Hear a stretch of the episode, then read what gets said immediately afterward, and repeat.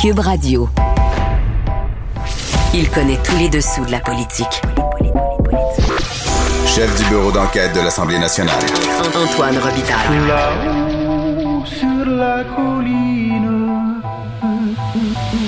Là-haut sur la colline. Cube Radio.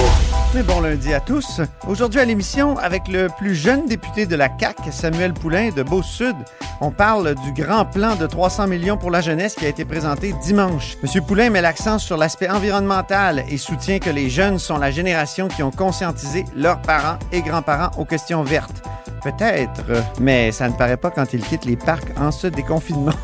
On en discute, lui et moi. Mais d'abord, c'est lundi, jour de chronique consti. On s'érotise une question constitutionnelle à la fois. La traduction constitutionnelle. La question constitutionnelle. Mais bonjour Patrick Tarion. Bonjour Antoine. Notre chroniqueur constitutionnel et accessoirement professeur de droit à l'Université Laval. Et c'est la dernière chronique de la saison. Et pour cette dernière chronique, on a plein de sujets car... Comme on l'a constaté, et tout le monde le constatera, l'érotisme constitutionnel gagne tranquillement notre dominion et ça nous plaît. Mais je commencerai par te demander comment tu as perçu les tentatives d'explication de l'attentat de London, ce terrible attentat terroriste, qu'on peut le dire, par le truchement de la loi 21, même que le premier ministre Trudeau a été obligé de commenter.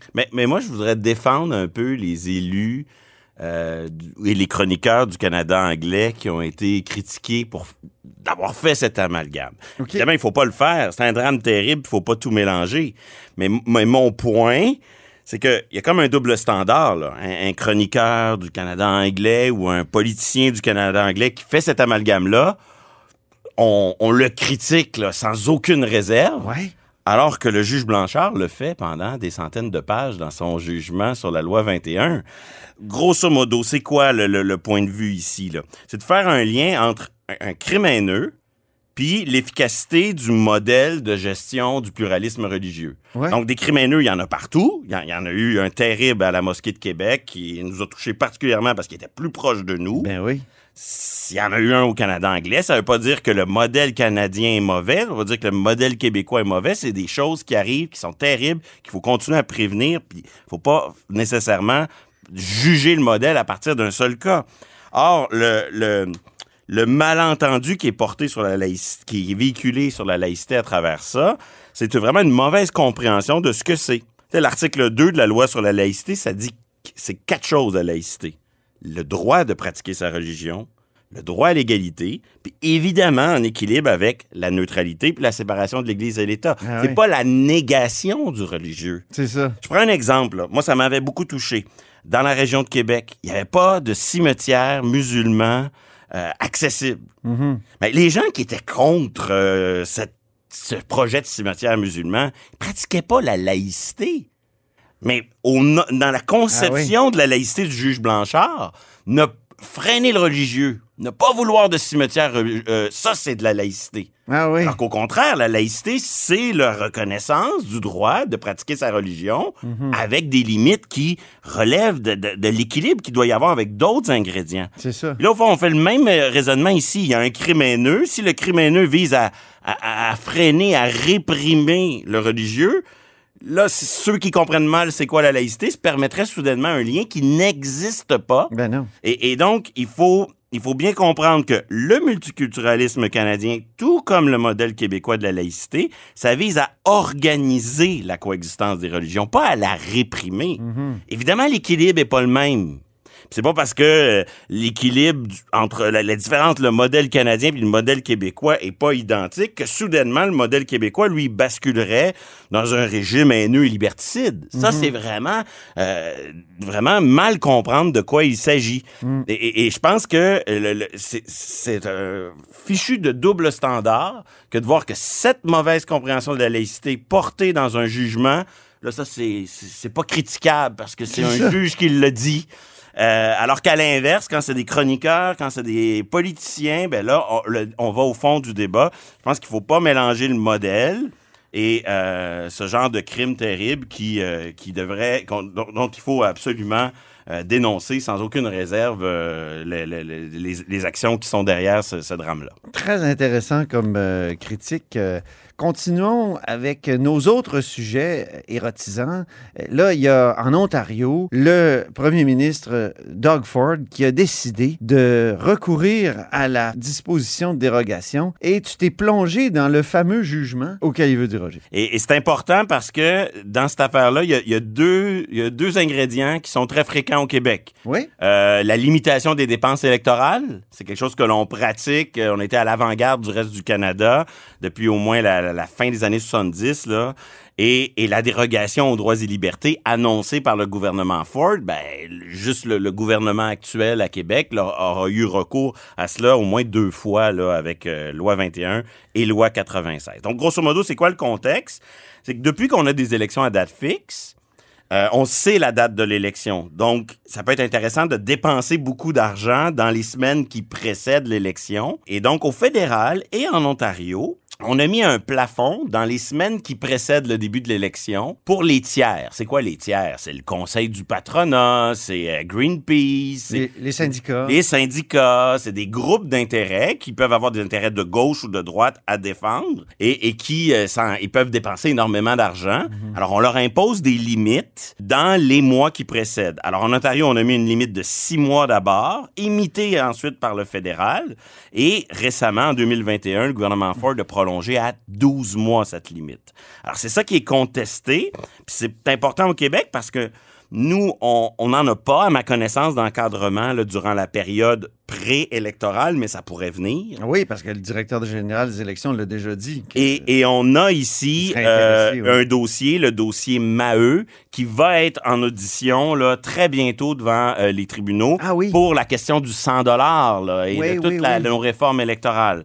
Et donc, grosso modo, on a une décision ontarienne, parce que généralement, là, ça passe, ces choses-là. Dans l'affaire Lehman, là, je résume pas parce que je veux faire vite, mais Lehman, l'affaire Harper de 2004, un autre arrêt qui s'appelle Figueroa de 2003, et d'autres décisions, mais ce sont les principales. On a vu les tribunaux là, acheter l'idée qu'il y avait au Canada, une façon de se différencier des Américains, là, une forme de nationalisme constitutionnel pratiqué par nos tribunaux. Et Dieu sait que c'est important, parce que aux États-Unis ont perdu le contrôle là-dessus. Alors, ils ont vraiment affirmé l'idée qu'au Canada, un modèle égalitaire de dépenses électorales, ça avait du bon, puis que c'était conforme aux valeurs sous-jacentes de la Charte. Mm-hmm. Et notamment, dans le dossier Harper, c'était Stephen Harper, pas encore premier ministre, mm-hmm. qui était à la tête d'un groupe de pression et qui contestait le fait que, comme groupe de pression, on lui imposait des dépenses. Donc, a priori, les tribunaux se sont déjà prononcés, c'est valide ce genre de limitation-là. Ouais. Mais, c'est toujours la même chose, c'est une limitation de la liberté d'expression, mais qui se justifie au regard de l'article 1. Et donc, le juge en Ontario, il fait la même chose. Qui dit que dans une société libre et démocratique, ça peut se faire, ça, limiter les droits et libertés. Exactement. Il n'y a aucun droit qui est absolu. Avec un objectif valable et des moyens proportionnés, on peut limiter le droit en question. Donc, on fait le même test qu'on a déjà vu. Et là, il arrive à la conclusion, grosso modo, que ce n'est pas une atteinte minimale, qu'il y aurait moyen d'atteindre le même objectif par des moyens plus modérés. Et grosso modo, ça se joue à peu de choses. Ouais. Le juge nous dit, si le délai était plus court, 12 mois, c'est trop. 12 mois, là, c'est trop long. 6 mois, j'ai plein d'experts qui me disent que 6 mois, ce serait suffisant. Okay. 12 mois, c'est beaucoup trop long. Donc, la loi est inconstitutionnelle. Décision surprenante parce qu'un peu en décalage avec les affaires Harper, Lehman et compagnie. Mais en même temps, on se dit, bon, ça joue sur une question de délai. Le gouvernement Ford, lui, dit, pas question. De délai, c'est quelque chose. Bien sûr. Pas question, je vais recourir à la dérogation.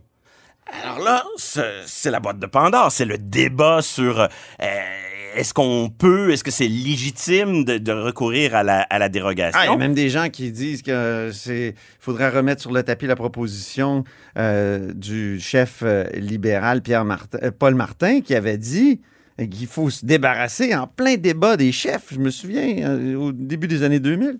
Et c'est fascinant parce que là, ce discours alarmiste va nous dire qu'on suspend les droits et libertés en Ontario. Et d'ailleurs, le gouvernement Ford l'avait déjà... Comme si c'était les mesures de guerre. Exactement.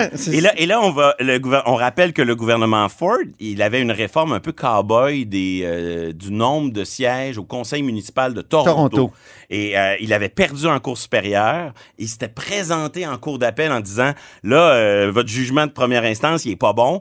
Puis si jamais vous me donnez tort, on s'en va avec la dérogation. Et la cour d'appel avait donné raison. Et là, les gens qui sont très opposés à la dérogation avaient dit « Ah, c'est inacceptable de menacer un tribunal de recourir à la dérogation. C'est comme une pression indue sur le tribunal. » Mais là, cette fois, pas de menace. C'est étonnant parce que moi, je pense que le gouvernement Ford a beaucoup de chance en appel. Ouais. Mais le gouvernement Ford décide qu'il ne va pas attendre l'appel. Ouais. Il veut absolument imposer sa norme et donc il veut déroger.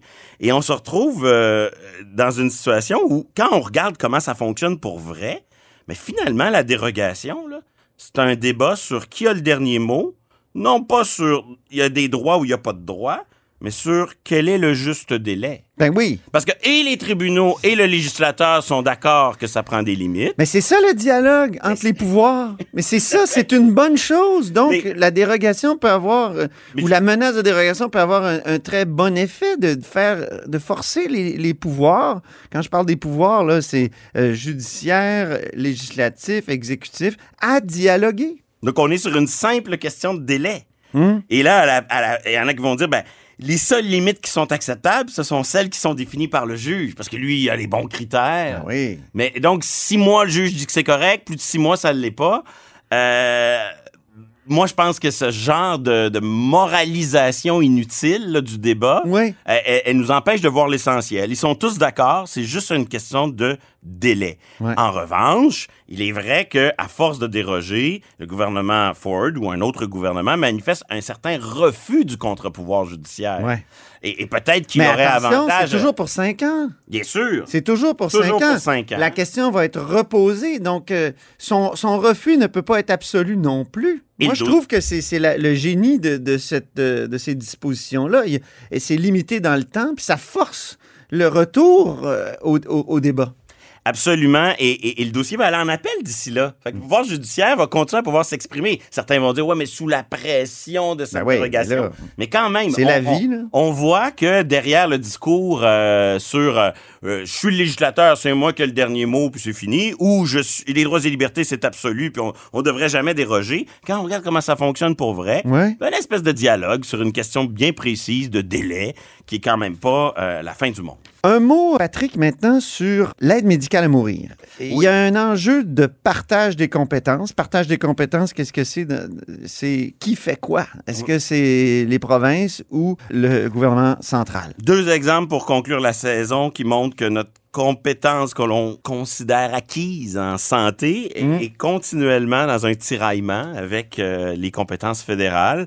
Donc, dans le dossier de l'aide médicale à mourir d'abord et ensuite dans celui de l'assurance médicaments, le code criminel a été modifié à la suite de l'arrêt Truchon. Et dans le code criminel, avant, on demandait un double consentement. Donc, il faut consentir un certain délai, puis après, avant de passer à l'acte, on vérifie si la personne le veut toujours.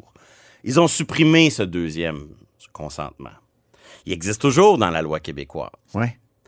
Communiqué du ministre de la Santé avec des citations de l'opposition, donc j'imagine un communiqué transpartisan qui tombe jeudi 10 juin dernier. Moi, je suis peut-être un peu brutal, mais le Québec s'écrase. C'est ça, tu trouves que le Québec s'écrase. Je renonce à mon exigence. Eh oui. Pourquoi? Ben là, c'est compliqué. Il y a 2 situations à distinguer.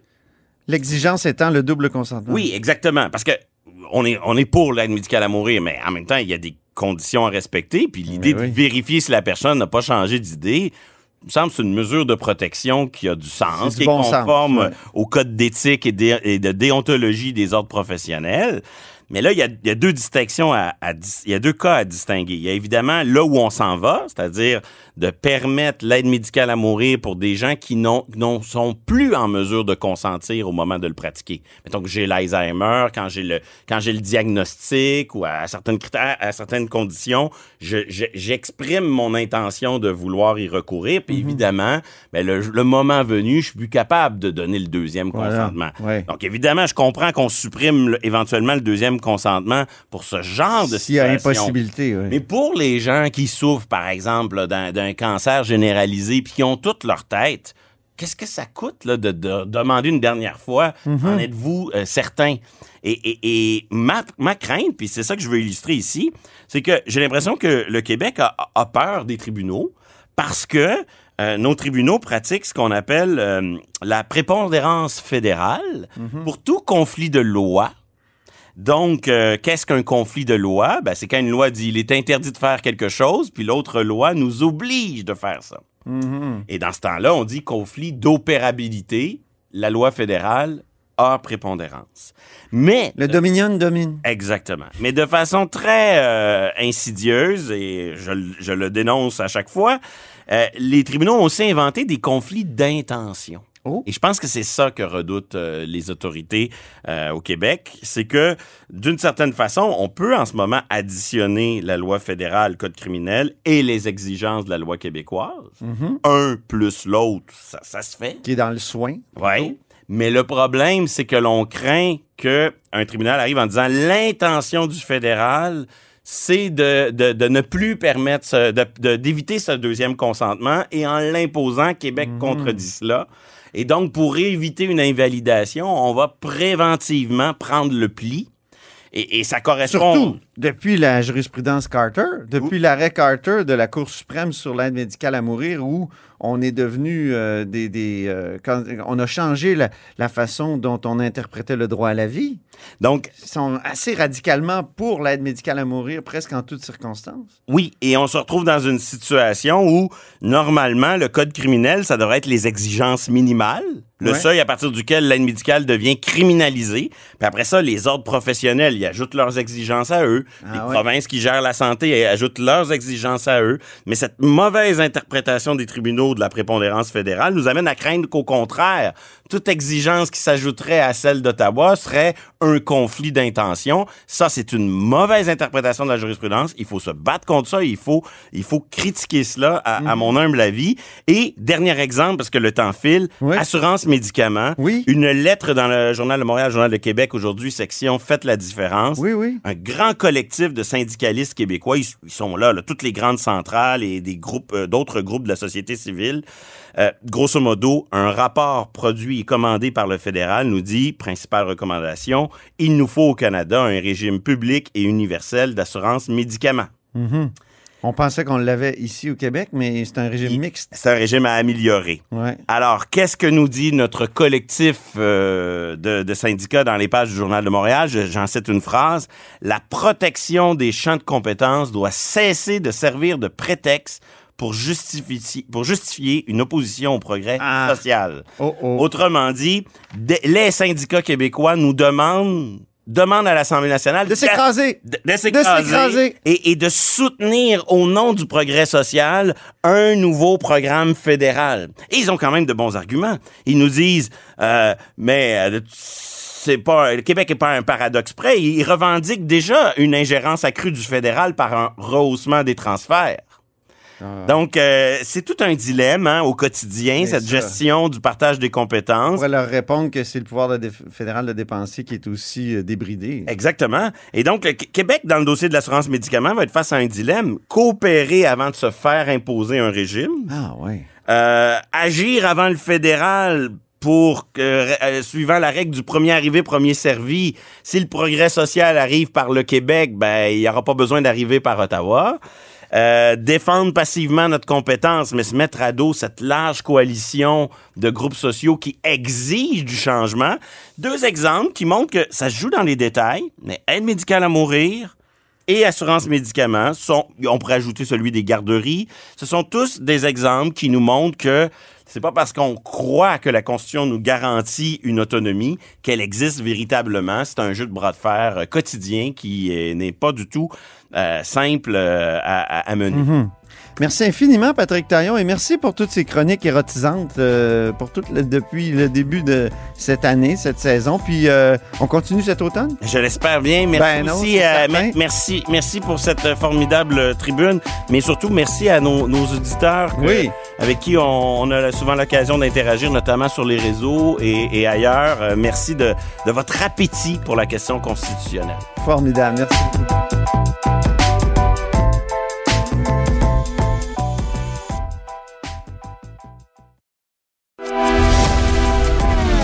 Grand philosophe, poète dans l'âme. La politique pour lui est comme un grand roman d'amour. Vous écoutez Antoine Robitaille, là-haut sur la colline. On sait que les jeunes ont été très affectés par la pandémie. C'est un des groupes les plus affectés psychologiquement, a dit mon prochain invité, c'est Samuel Poulin. Bonjour. Bonjour, M. Robitaille. Député de Beauce-Sud, puis porte-parole en ces matières. Et vous annonciez donc hier 300 millions sur 3 ans pour aider les jeunes? Oui, tout à fait. C'est le premier plan d'action que notre gouvernement met en place pour la jeunesse québécoise. Évidemment, on pense aux jeunes, on pense beaucoup à l'école, à tout ce qu'on fait dans le milieu scolaire, mais il faut pas oublier qu'il y a une multitude de services autour du milieu scolaire qui vont des maisons de jeunes au Carrefour Jeunesse-Emploi.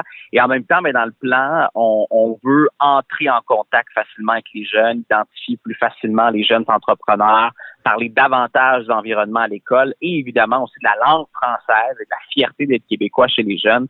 Ce mandat que le premier ministre m'a donné, ça explique le dépôt du plan hier. Ça tire un peu de tous azimuts, là, ce plan-là. Il y en a vraiment pour plusieurs axes très, très différents, d'après ce que je comprends. Langue française, aide psychologique, certains pourraient dire une sorte de fourre-tout. Ben parce que la jeunesse, c'est très vaste, là. C'est pas une ligne directrice, c'est pas juste l'environnement, c'est pas juste l'entrepreneuriat, c'est pas juste les enjeux de santé mentale. Les jeunes, c'est un parcours de vie en tant que tel et qui se trouve en Gaspésie, en Beauce, à Montréal ou à Québec. Souvent, oui, il y a des points communs. Puis, le précédent gouvernement travaillait sur 5 axes. Moi, j'en ai ajouté 2, environnement et culture. Pour moi, ça allait de soi. En termes d'environnement, parce que on est la génération qui a éveillé nos parents et nos grands-parents à ces enjeux-là, mais on veut aussi poser des gestes. On veut faire des diagnostics par école, comment on peut être plus vert. En matière de culture, parce que moi, ça fait très, très longtemps que je le dis, l'accès à la culture québécoise doit être important, que ce soit avec plus de salons du livre jeunesse, mais également plus de séries télé pour nos jeunes en français qui sont le reflet de ce qu'ils vivent au quotidien. On vient de signer une entente avec Télé-Québec à ce niveau-là. Donc, c'est vaste, c'est large, mais l'objectif, c'est de ne pas oublier ce que les jeunes vivent un peu partout au Québec. Ça tombe bien, après la pandémie, est-ce qu'il y a eu urgence de déposer quelque chose? Parce que vous me disiez tout à l'heure qu'il y a eu une consultation en 2019, mais là, il fallait faire quelque chose parce que les jeunes ont vraiment été affectés. Oui, tout à fait. Et on est resté actifs pendant la pandémie. On a continué à consulter les groupes jeunes, les jeunes via les réseaux sociaux, les différentes plateformes. Mais en même temps, je vous dirais, comme élus, on n'est pas désincarné de la réalité. On a tous des jeunes, des amis dans notre entourage. Moi-même, je suis plus jeune député du gouvernement. Alors, on sait très bien les défis qu'il y a eu pendant la pandémie. Puis, ce qu'on s'est aperçu, il y a 2 éléments. Il y a des jeunes qui, effectivement, trouvent le tout extrêmement difficile et d'autres qui se disent, il faut que la vie continue aussi d'avancer. Il faut que je me trouve une job, il faut que je m'oriente sur le plan scolaire. À nos jeunes de savoir plus tôt ce qu'ils veulent faire dans la vie. Puis ça, c'est un défi en secondaire 5. Ils ne le savent pas tout le temps. Fait qu'on fait des séries d'activités dans les écoles pour qu'ils puissent s'orienter plus vite. Évidemment, en termes de santé mentale, on a annoncé hier une entente historique avec Tel Jeune, 4,5 millions. Pourquoi? Parce que les jeunes veulent parler à quelqu'un. C'est ce qu'ils nous disent. On veut pas parler nécessairement à quelqu'un qu'on connaît pour éviter les jugements, justement. On veut parler à quelqu'un, mais on ajoute des téléphonistes, on ajoute de la disponibilité chez Tel Jeune, qui, eux, par la suite, sont souvent mieux outillés pour orienter les jeunes. OK. Il y a quelque chose que je veux régler, là. Vous dites, notre génération, c'est celle qui a veillé ses parents et ses grands-parents à l'importance des enjeux environnementaux. Il me semble que ça s'était fait bien avant ça. Moi, j'ai étudié en sciences politiques, j'ai fait ma thèse de maîtrise sur l'environnement, la philosophie environnementale en 1992. Puis déjà, je parlais de grands rapport qui avait vraiment bouleversé le monde. Je pense que le rapport du Club de Rome en 1970, le rapport Brundtland en 1988. Est-ce que c'est pas faux de dire ça, que c'est votre génération qui a éveillé les parents et les grands-parents de ces enjeux-là? Je pense que j'ai jamais eu autant de jeunes dans la rue que dans les dernières années pour dire qu'il faut s'occuper de l'environnement. Je dis pas que ça a commencé la semaine passée, là. Je pense que depuis plusieurs années, il y a des gens qui s'intéressent aux enjeux environnementaux, mais écoutez, mes parents, mes grands-parents ou autres, s'acheter un véhicule électrique ou hybride, faire le choix du transport en commun, décider de faire des choix environnementaux lors de la rénovation de la maison, de la construction de la maison, ça fait pas... Oui, ça existait là, il y a plusieurs années, mais des fois, ça peut être un peu plus isolé. Là, je pense que ça devient normal, ça devient davantage la norme de se préoccuper d'environnement parce que toute la société dit que c'est important. Ben, vous le voyez dans les programmes des partis politiques, là, il y a 20-30 ans, M. Robitaille, il n'y avait pas grand-chose sur l'environnement. C'est vrai. Maintenant, ça devient pas mal un incontournable. Mais Samuel, quand même, les parcs. Prenons les parcs avec le déconfinement. C'est plein de jeunes, puis quand ils partent, c'est vraiment pas environnemental ce qu'ils font. Ben, voilà, ça n'a pas de bon sens. C'est pas tous les jeunes qui sont très verts, non? En tout cas, qui ont cette conscience-là. Ben c'est vrai, c'est pour ça que la jeunesse c'est pas linéaire, c'est pas juste une façon. Par moment, il y a des différences d'opinion, des différences d'avis, mais à la fin de la journée, là, c'est une question d'être bien élevé, là. Oui, c'est ça. De se ramasser après une manifestation ou après avoir quitté un parc, je pense que c'est la moindre des choses. Puis c'est important de le rappeler, là. Bon, c'est le porte-parole jeune qui le dit, c'est parfait. Les séries télé, vous dites que vous voulez contrebalancer Netflix d'une certaine façon, la puissance de Netflix. Comment on fait ça? Ben, il y a différentes façons. On s'est aperçu qu'au Québec, on a beaucoup de livres jeunesse.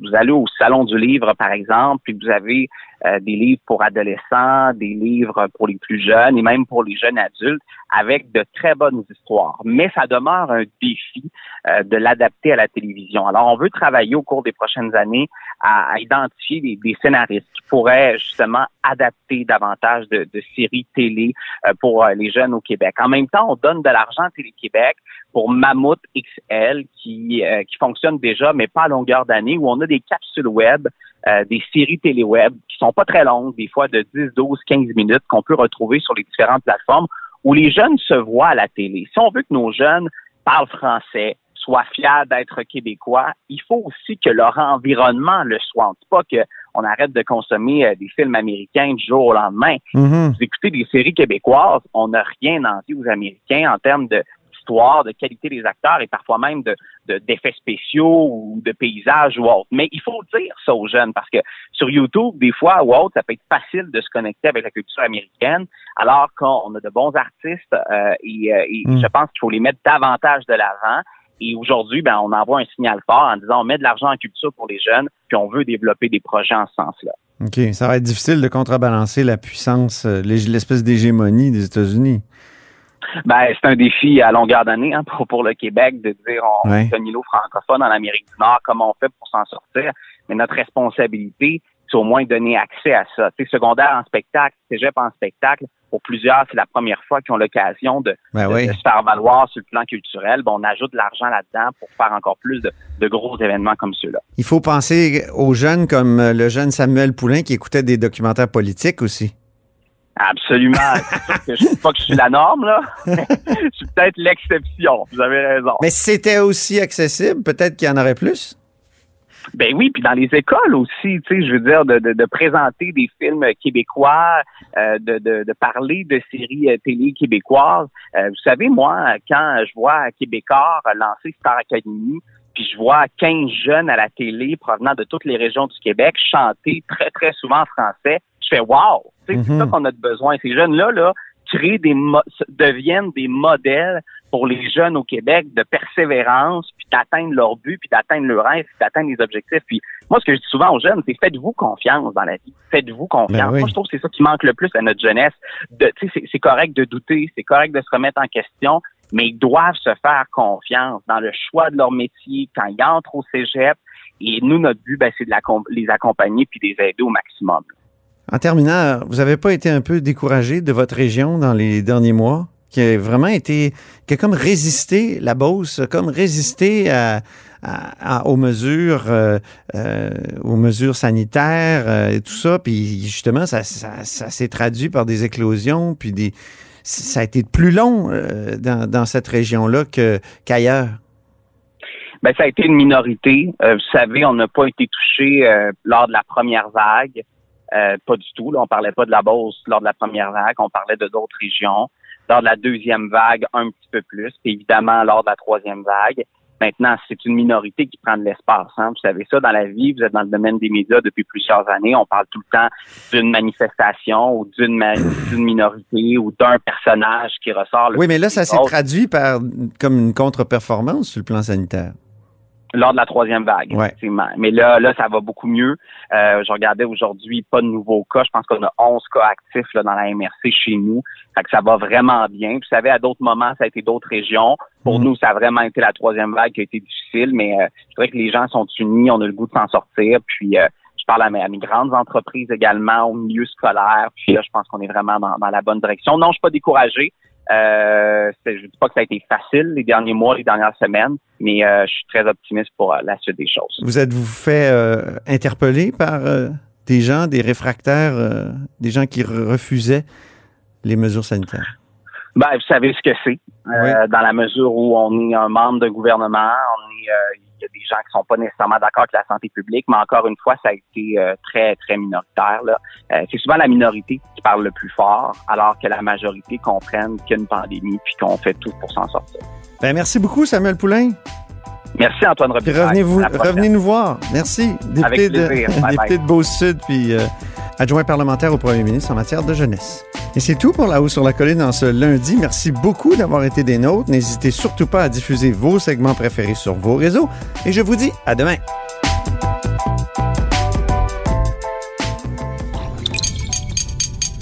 Cube Radio.